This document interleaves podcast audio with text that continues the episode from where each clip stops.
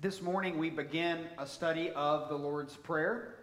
Richard Foster, many of you might know, he wrote the well known book, The Celebration of Discipline, also wrote a book on prayer in which he says this We today yearn for prayer and hide from prayer. We are attracted to it and repelled by it. We believe prayer is something we should do, even something we want to do, but it seems like a chasm stands between us and actually praying. We experience the agony of prayerlessness. The passage that Sandra just read comes within the larger context of Jesus' most famous sermon, which most of you know, the Sermon on the Mount. And as we begin this study, I'm going to make an educated guess and just assume that even though we know prayer is something that we should do, even though it's something that we might desire to do, we oftentimes don't do it. There's a couple of reasons why I think that is. Number one, we just struggle with unplugging in general, getting alone, spending time in solitude and in silence. The average attention span for a human being now is about eight seconds. And the average attention span of a goldfish is nine seconds. And I'm not joking. Research proves this. Researchers surveyed 2,000 participants and they studied the brain activity of 112 people using EEGs. And they found that since the year 2000, which is roughly the time when the di- digital revolution really began, that the attention spans of human beings have dropped from 12 seconds to now 8 seconds. So, one factor why we don't pray is that we can't sit still with our thoughts. But there's a more theological reason, and that is if we're really being honest, sometimes we wonder does prayer actually work? Does it make a difference? God already knows everything that's going to happen. Why should we pray? Thankfully, the Bible does not leave us in the dark on this issue. In fact, Jesus himself, who had perfect communion with God the Father, if you look in the Gospels, 44 times Matthew, Mark, Luke, and John does Jesus either pray himself or talk about prayer in the Gospels. If the second person of the Trinity, Jesus Christ, found it necessary to get away and spend time with his Father in prayer, should we not also do likewise?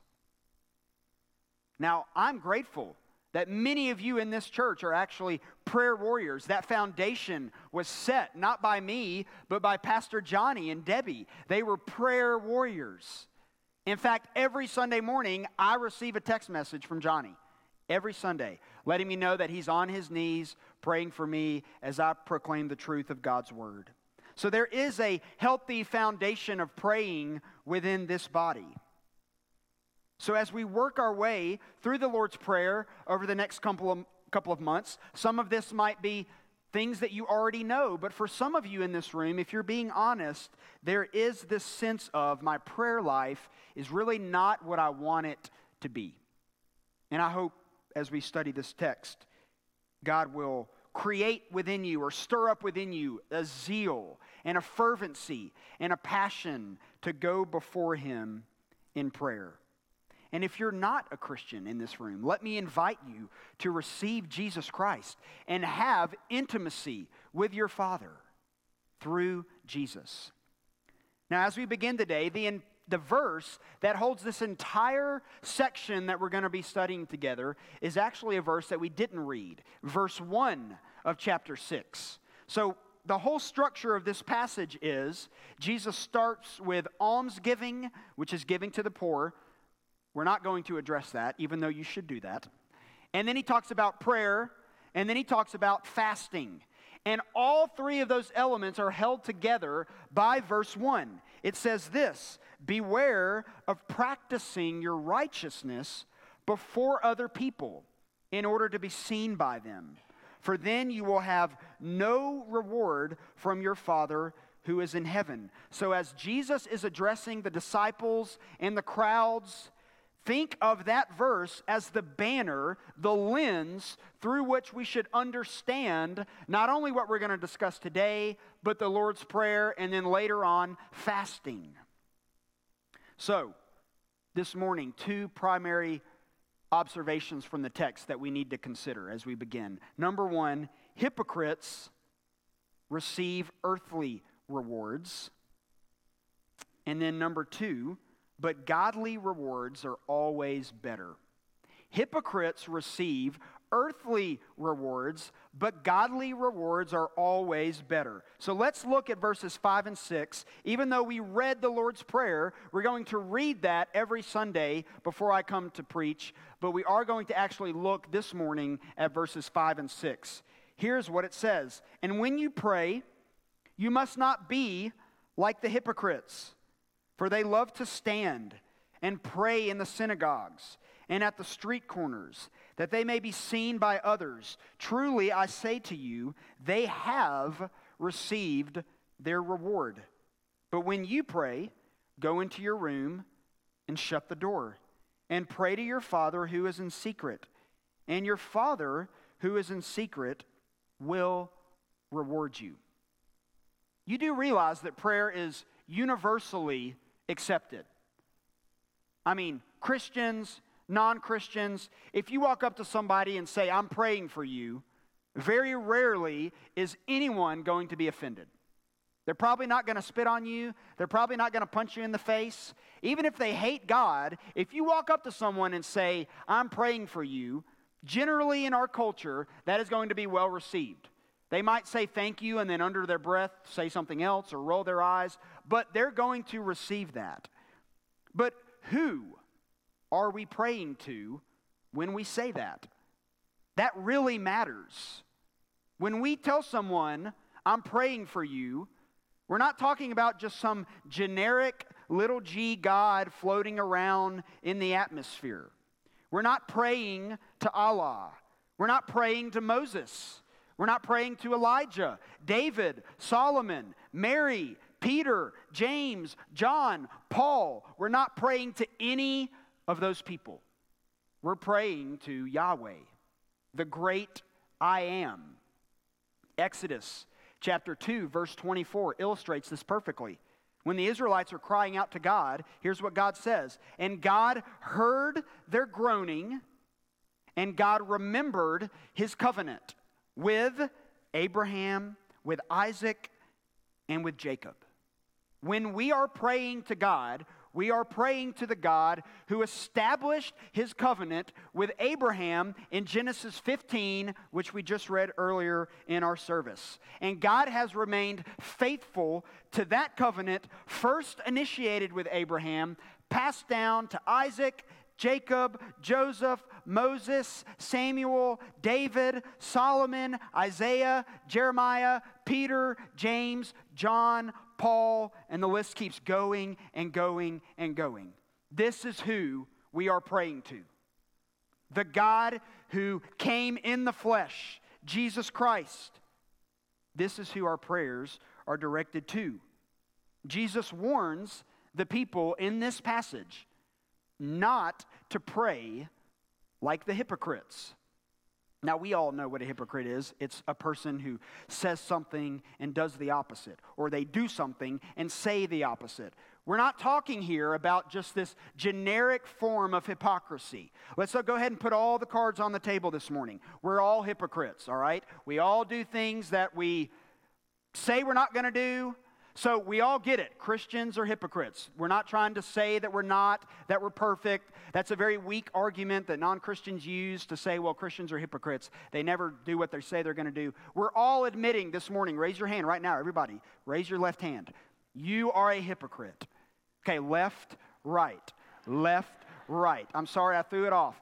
Okay, raise your hand if you're a hypocrite this morning. Okay, we're all hypocrites. We get that. No one's saying that we're not. We confess that we're sinners in need of God's grace. But in this passage, Jesus is talking about a very specific type of hypocrite. And that would be a religious hypocrite. Generally speaking, in the Gospels, Jesus butts heads not with lost people, but with the religious elite, the Pharisees, the scribes, the Sadducees. In fact, Jesus is regularly rebuking those that we would consider the prestigious, religious, knowledgeable, spiritual men and women of his day. This is who he's talking about in this passage. A type of hypocrite who prays one thing but lives their life another way. Now, in this passage, more than likely it's the scribes and the Pharisees. The scribes are the ones who knew the law. The Pharisees had two primary purposes in their sect within Judaism. That is, they knew the Torah and they commented orally on the Torah. So the Pharisees are known for what we call the twin pillars of oral tradition and Torah. That's what they believed. Here's what Pharisees would do they would take a commandment like, do not murder, and then they would create additional laws to ensure that if you didn't violate all of the laws around the main law of do not murder, then there would be no way that you would ever commit the command of do not murder. murder. So basically, they built a boundary or a fence around the law. And all of these additional rules and regulations were put in place to ensure that there was no way that they would commit murder because if they followed all of these additional laws, they would never run the risk of violating that one law. And Jesus, in this passage, is encouraging his disciples and the crowds not to pray like the scribes and the Pharisees. How do they pray? Jesus tells us in this passage. They loved to stand in the synagogues and pray on the street corners. Now, there's not necessarily anything wrong with praying in a worship service because we do it every Sunday. And there's not necessarily anything wrong with praying on a street corner. It's the intent, it's the mindset, it's the motive behind why you want to pray in those settings. See, the praying was not for intimacy with the Father. Jesus tells us it was for this, that they may be seen by others. Standing in the synagogue was a common practice. This was not unique to the Pharisees. It was a normal posture for Jewish people to stand when they prayed. But praying in the synagogue was not open to everyone. So these Pharisees used it as a badge of honor in some ways, as a way to show off and say, maybe one day you'll be able to pray in the synagogue like I can. Wouldn't it be great one day if you were as spiritual as me and you could stand up before the assembly and offer a prayer? The synagogue was the most important institution within Judaism. It's where Jesus regularly taught. When Paul went from town to town, he always went first to the synagogue. Thus, it was the perfect place for these Pharisees to show off that they were holy, that they were spiritual, that they were super Christians. Of course, we know that they actually weren't. It was a great place for them to use fancy theological language, a great place for them to be extra emotional, maybe even shed a tear and make a point to wipe it off very clearly for all to see.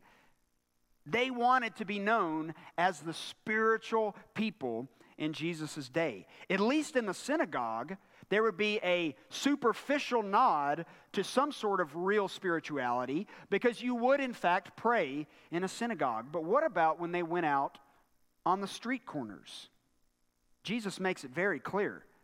This was for the sole purpose of being seen by other people. Now, again, not all public praying is wrong, but the motive behind why we pray does matter. And you might be able, and I might be able, to fool a lot of people, but we are not fooling God. He knows exactly the hearts and the intents behind why we choose to pray, how we choose to pray, where we choose to pray, and when we choose to pray. The other day, we were discussing this very passage as a staff. And Nick said something that was very remarkable. I told him I was going to quote him.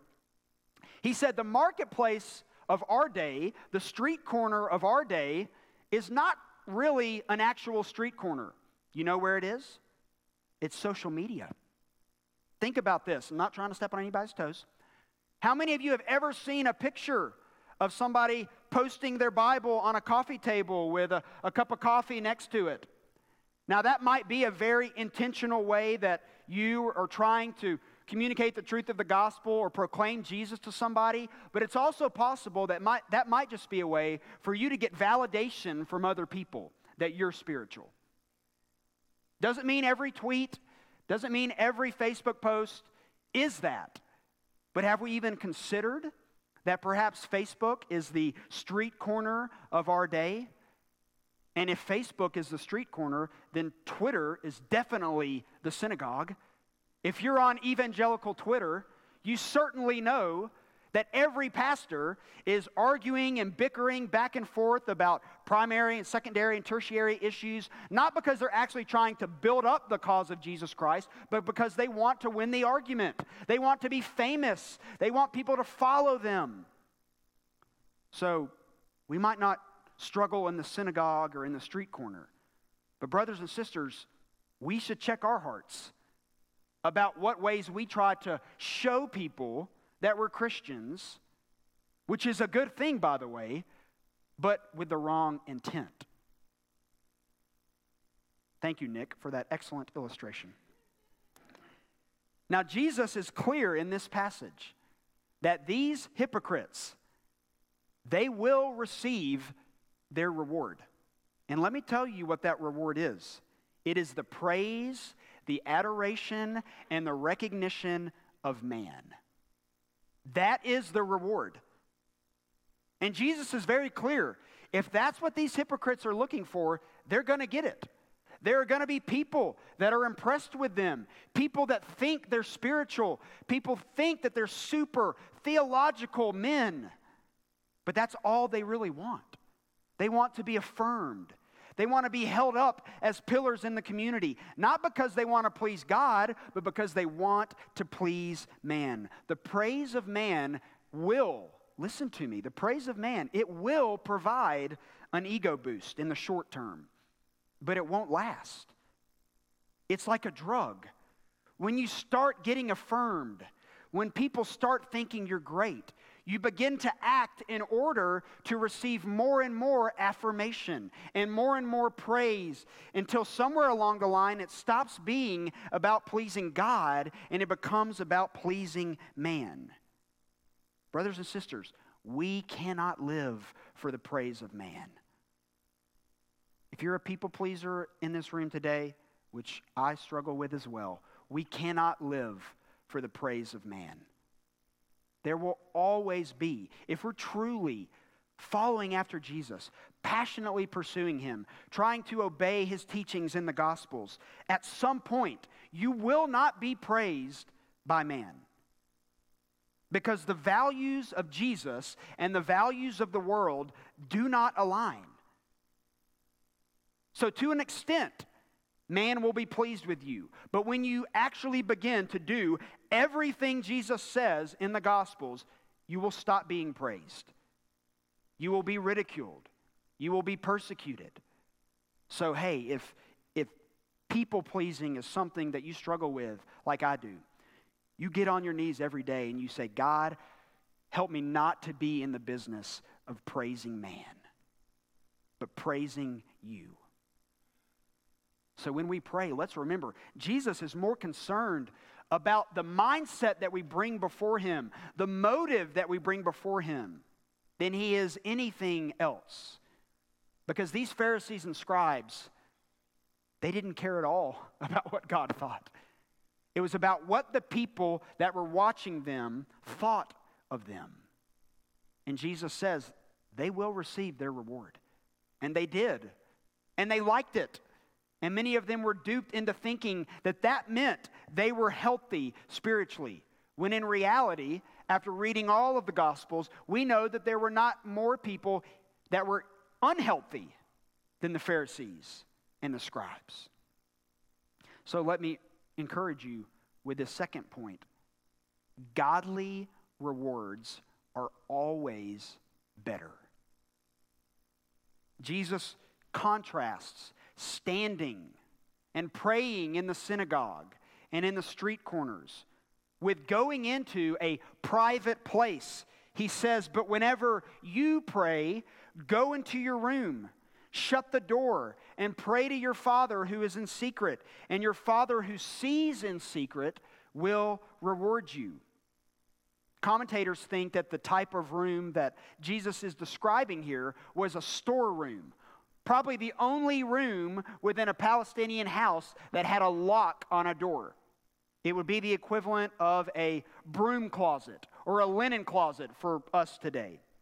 It's the idea of a place where you're not going to be bothered, a place where people are not going to notice you or see you, where you can truly get alone with the Lord and be vulnerable with Him and pour out your heart to Him. What is that place for you? Perhaps it's your car. The only moment of sanity is within is in your car after the kids have been dropped off, driving to work or to the grocery store or on some other errand. We don't have to be legalistic. You don't actually have to find a closet. It could be a car, it could be your office, it could be a special chair in your bedroom or in your house where you know when you go to this place, it's time to get to work. It's time to get on our knees before the Lord. I have a window that looks into my office, so I have to hide. Get in a chair where no one can see me. So people will think I'm not in the office. Now, most people know that I hide, so they can still get in. But the point is, I don't want people looking at me as they walk in the office praying. I want to get out of view. I want to be able to get on my knees or sit in my chair and pray without distractions, without anybody knowing that's what I'm doing.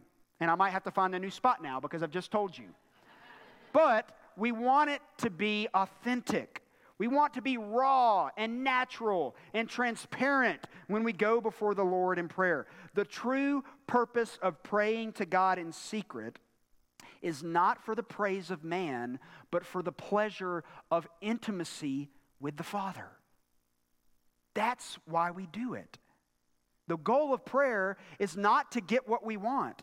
It's not to always leave on an emotional high. It's not even necessarily to unload everything off of our chest. The goal of prayer is intimacy with God. Think about this for a moment. Do you realize what prayer is? We get to approach the God of the universe in a conversation. If you knew ahead of time that you were going to be able to spend five minutes with the President of the United States, or a famous celebrity, or your favorite college football coach, you would think long and hard about what you wanted to discuss. You would want to be prepared. You would want to be ready to transition from one topic to the next. And yet, sometimes when we approach God in prayer, we act as if he's less important than the president or some famous celebrity.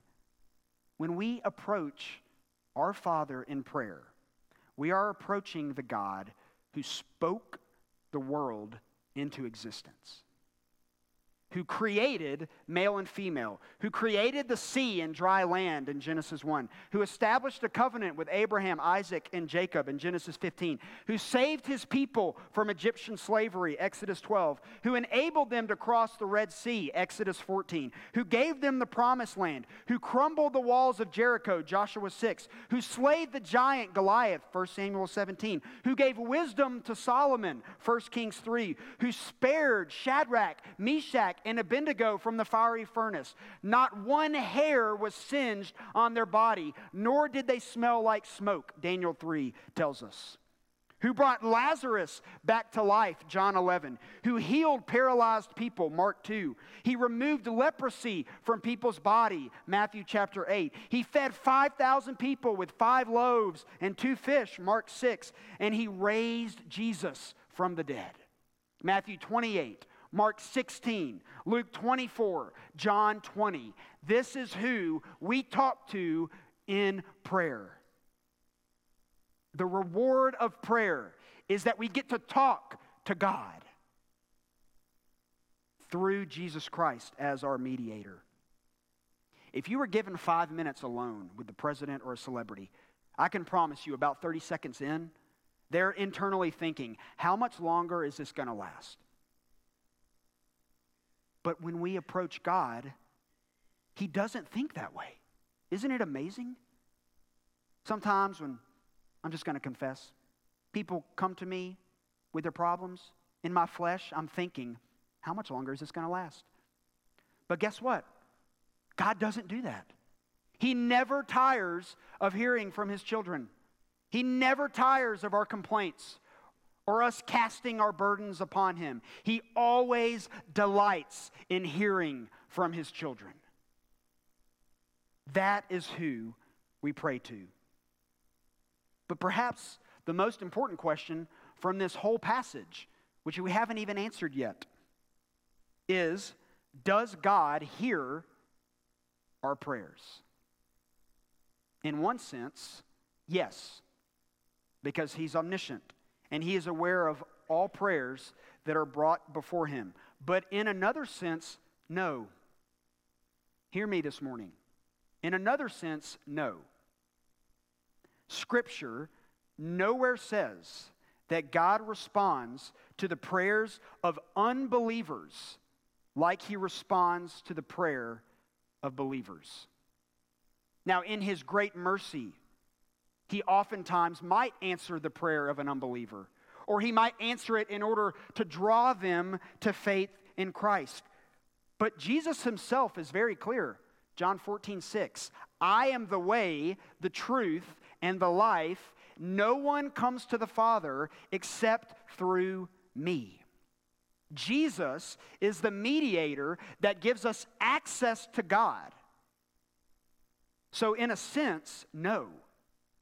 Jesus does not answer every prayer, which is even more of a reason to communicate and proclaim and yell from the rooftops to those that are not in Christ to repent of their sin and believe in the death and resurrection of Jesus. The intimacy that every human being craves will not be found in a spouse.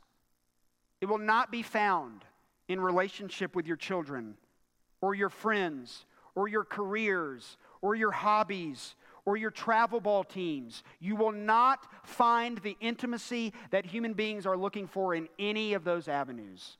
It will only be found in God through faith in Christ.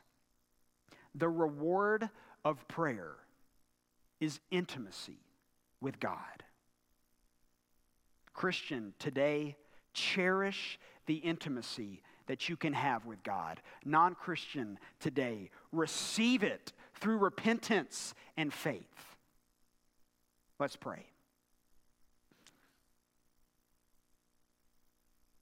God, as we approach you in prayer, I confess that I'm guilty of taking it too lightly. Forgive me for that. For those in this room that are Christians, I pray that through our study of this passage, you would spark within us a desire to make sure that we are consistently, faithfully communicating to you in prayer.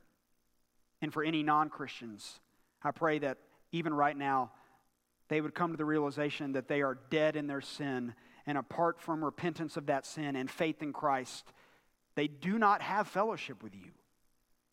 And thus, Many of their prayers, barring the mercy and grace of God, are not answered. Help us to remember that we don't pray for the praise of man, but so that we can have intimacy with you. We ask all of these things in Christ's name. Amen.